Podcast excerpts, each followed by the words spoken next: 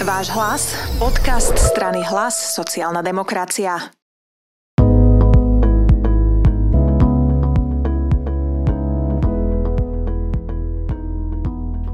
Prvýkrát asi budeme mať taký podcast, ako som chcela úplne od začiatku. Taký naozaj, že súkromný. Takže pána Matúša Šutaja Eštoka, generálneho manažera našej strany. Dobrý deň, vítaj. Ahoj, pozdravujem všetkých poslucháčov a divákov podcastu. Konečne dúfam, že z neho dostaneme niečo, čo ešte neviem ideálne ani ja, a tým pádom asi ani naši poslucháči.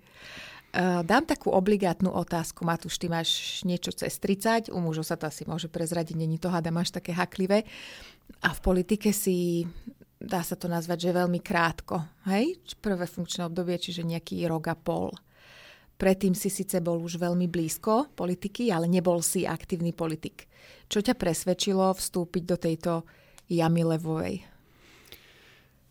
Áno, mám niečo na 30, presne 34 rokov a ako si povedala, som nejaký rok aj niečo v politike a som poslancom. Predtým som bol vedúci úradu vlády za čias premiéra Petra Pellegriniho a práve s ním súvisí aj to moje rozhodnutie ísť do toho politického boja a je to najmä jeho vízia toho, ako už riadil tento štát a jeho predstava o tom, ako by ten štát mohol byť ešte spravovaný.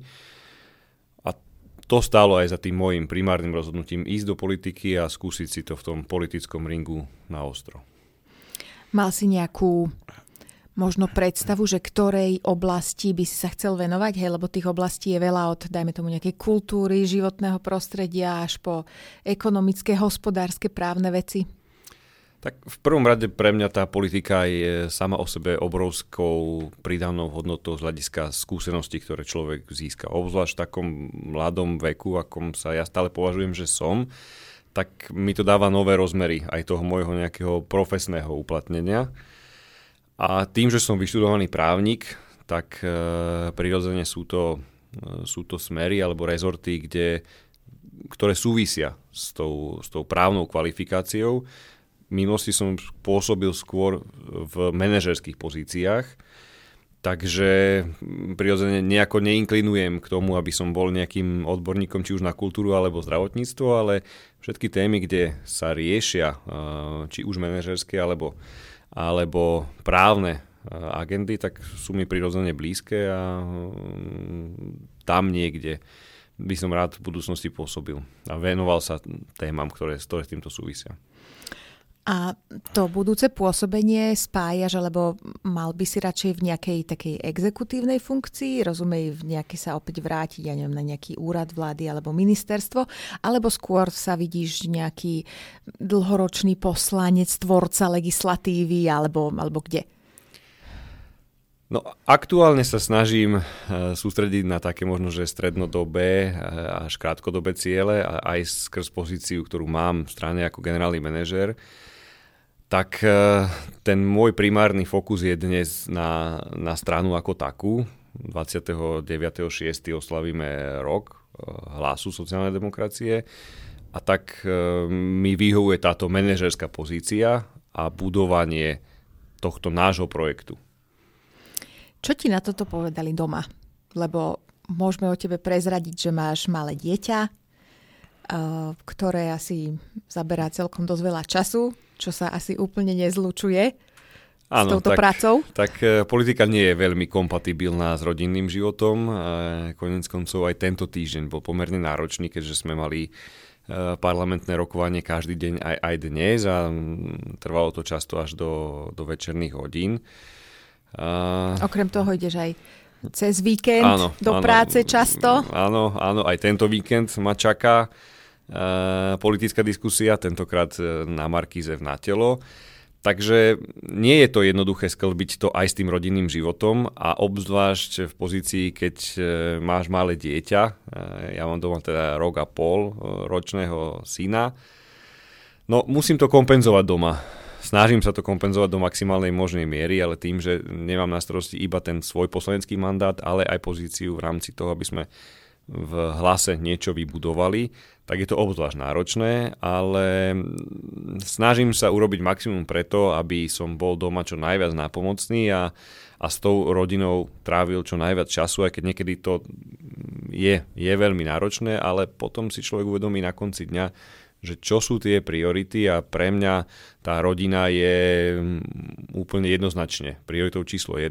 No a potom následuje tá práca, ktorá musím povedať, že mňa osobne baví, aj keď je to častokrát náročné, ale snažím sa nájsť nejaký zdravý balans medzi prácou a rodinou. Ty si z východnej časti Slovenska, čiže dá sa ti to často vrácať tam k vašim, alebo teda tam aj, myslím, priateľkyni rodičia sú odtiaľ. Áno. Zvládate s nimi zostať v nejakom kontakte reálnom? No, obaja sme východňari, ja som z Budkovie, čo je Michalovský okres, ona je z Úmenného, takže to zakotvenie na východe je prirodzené.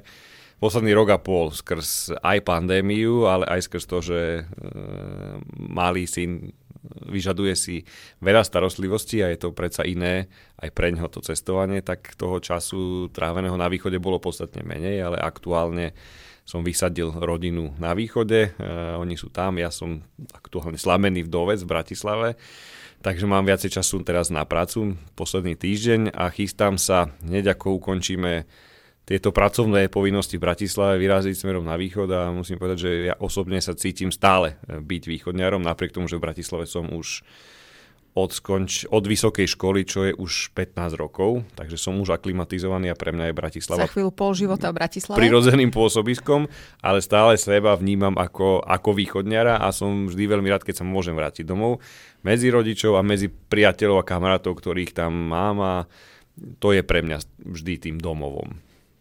A väčšia hviezda si kde? Tam? Alebo tu?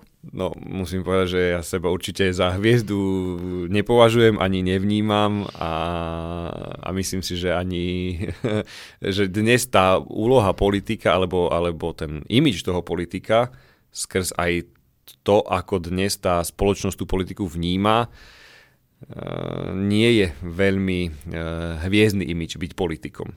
Čo mňa osobne mrzí, pretože ja som tú politiku sledoval už ako mladý chlapec a vždy som vnímal aj toho politika, aj toho poslanca, aj toho ministra ako niekoho, ku komu človek môže vzhliadať. Či už bol červený, modrý, zelený, vždy to boli pre mňa ľudia, ktorí niečo vedeli, niečo dokázali alebo mali nejaký svoj odborný základ. A preto ma mrzí, že dnes tá politika sa skôr zbulvarizovala a tá látka, či už v exekutíve alebo v parlamente, koniec koncov sami to vidíme, je položená tak nízko, že nečudujem sa potom aj tej spoločnosti, že to vníma tak, že politik dneska nie je hviezdou. A bojím sa, že ani nie je autoritou. Je to na nás, na politikoch, aby sme pritiahli možno do politiky tých ľudí, ktorí tú kvalitu majú a boli tým pádom na tej správnej ceste navrátiť tej politike to, čo tam má byť. Nejakú odbornosť, slušnosť a bojím sa, že v dnešnej dobe aj tá normálnosť už je žiadaná. Predsa len, ale tí ľudia asi ťa vidia v tej televízii niekedy, ako sa hovorí, že vidia ťa v televízore, vidia ťa v správach večera tak stalo sa ti niekedy, že ťa buď spoznali a teda prinieslo ti to nejakú buď negatívny, alebo samozrejme aj pozitívny nejaký zážitok v obchode, na prechádzke? Musím úprimne povedať, že až som prekvapený, že sa to stalo nie raz a vždy to boli na moje prekvapenie pozitívne skúsenosti aj odozvy. Je to také zvláštne, keď idete po ulici, niekto na vás pozerá, zaostruje a potom sa vás opýta, že to ste vy? Tak ja vždy takou maličkou dušičkou poviem, že no áno, to som ja, že ako by som vám mohol pomôcť. A potom tá spätná väzba, keď vám poviem niekto, že držte sa, dobre to robíte, poďte do toho, tak vždy je to také povzbudzujúce pre človeka, že keď dostane spätnú väzbu od tých ľudí, pretože oni sú tými, ktorí nás na konci volebného obdobia aj zhodnotia, tak je pre mňa vždy potešujúce, keď tá spätná väzba je pozitívna.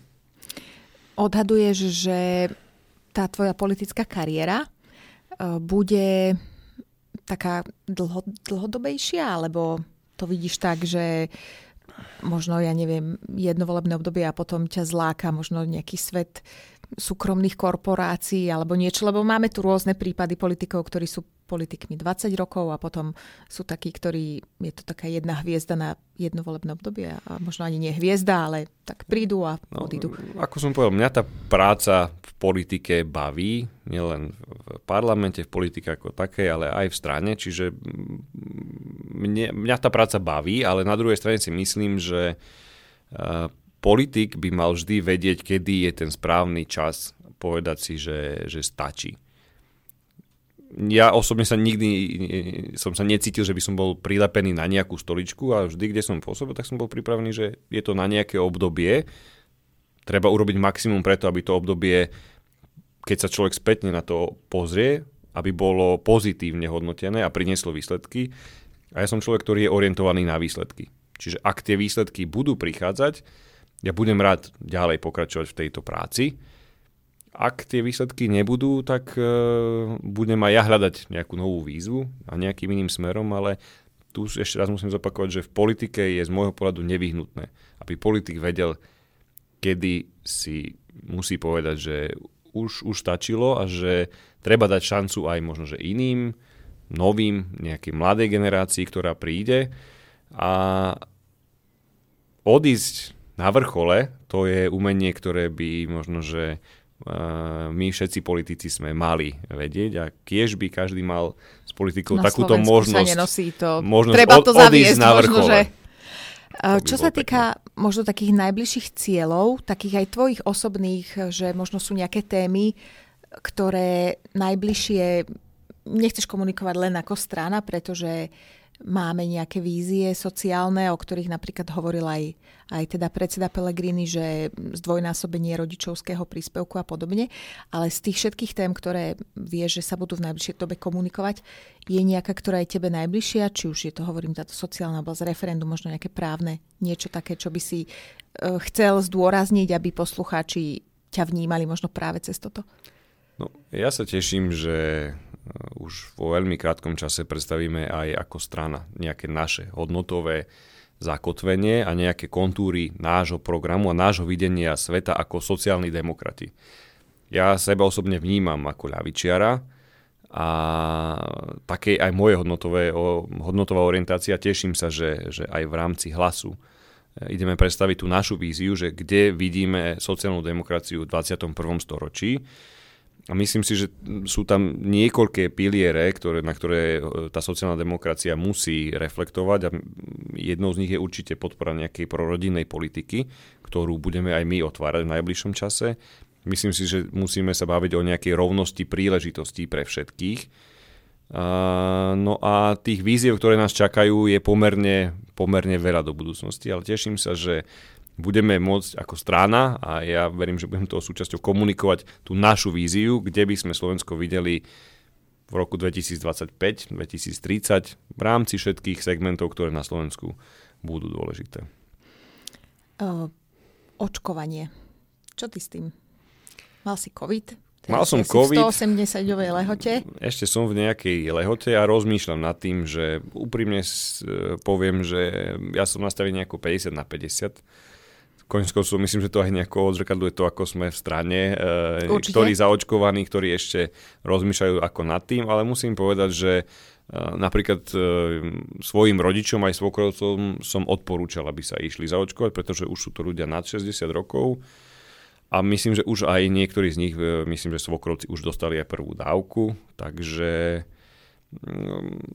Tak ako sme komunikovali na začiatku, že to očkovanie by malo byť dobrovoľné, tak aj ja rozmýšľam, že či sa zaočkovať, alebo pokračovať touto cestou, ktorou idem. A toto je teda držanie si toho zdravého životného štýlu a cesta prevencie, kde sa snažím byť maximálne možne zodpovedný.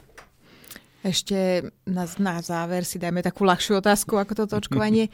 Čo letná dovolenka? Ako to vidíš? Kam idete? Kam zoberieš rodinku, nezoberieš, asi dať budeš musieť, aby si vykompenzoval ten čas strávený v práci? No, priznám sa, že sa teším na také trošku kľudnejšie obdobie. Verím, že sa nám všetkým podarí ho mať. a že už príchodom tých letných prázdnin sa podarí aj nám trošku strane spomaliť. Aspoň na chvíľočku. Asi len na chvíľočku. Bojím sa, že to bude na chvíľočku, pretože nás čaká, ja verím, že referendum bude vyhlásené a že nás čaká silná kampaň v rámci všetkých regiónov, že si Slovensko obehneme predtým, ako bude vyhlásené. Takže medzi tým verím, že sa podarí aspoň na chvíľku, na týždeň, na dva dobiť tú energiu a budem rád, keď sa aj vzhľadom na to, že máme malého, nám podarí trošku pochodiť si to Slovensko.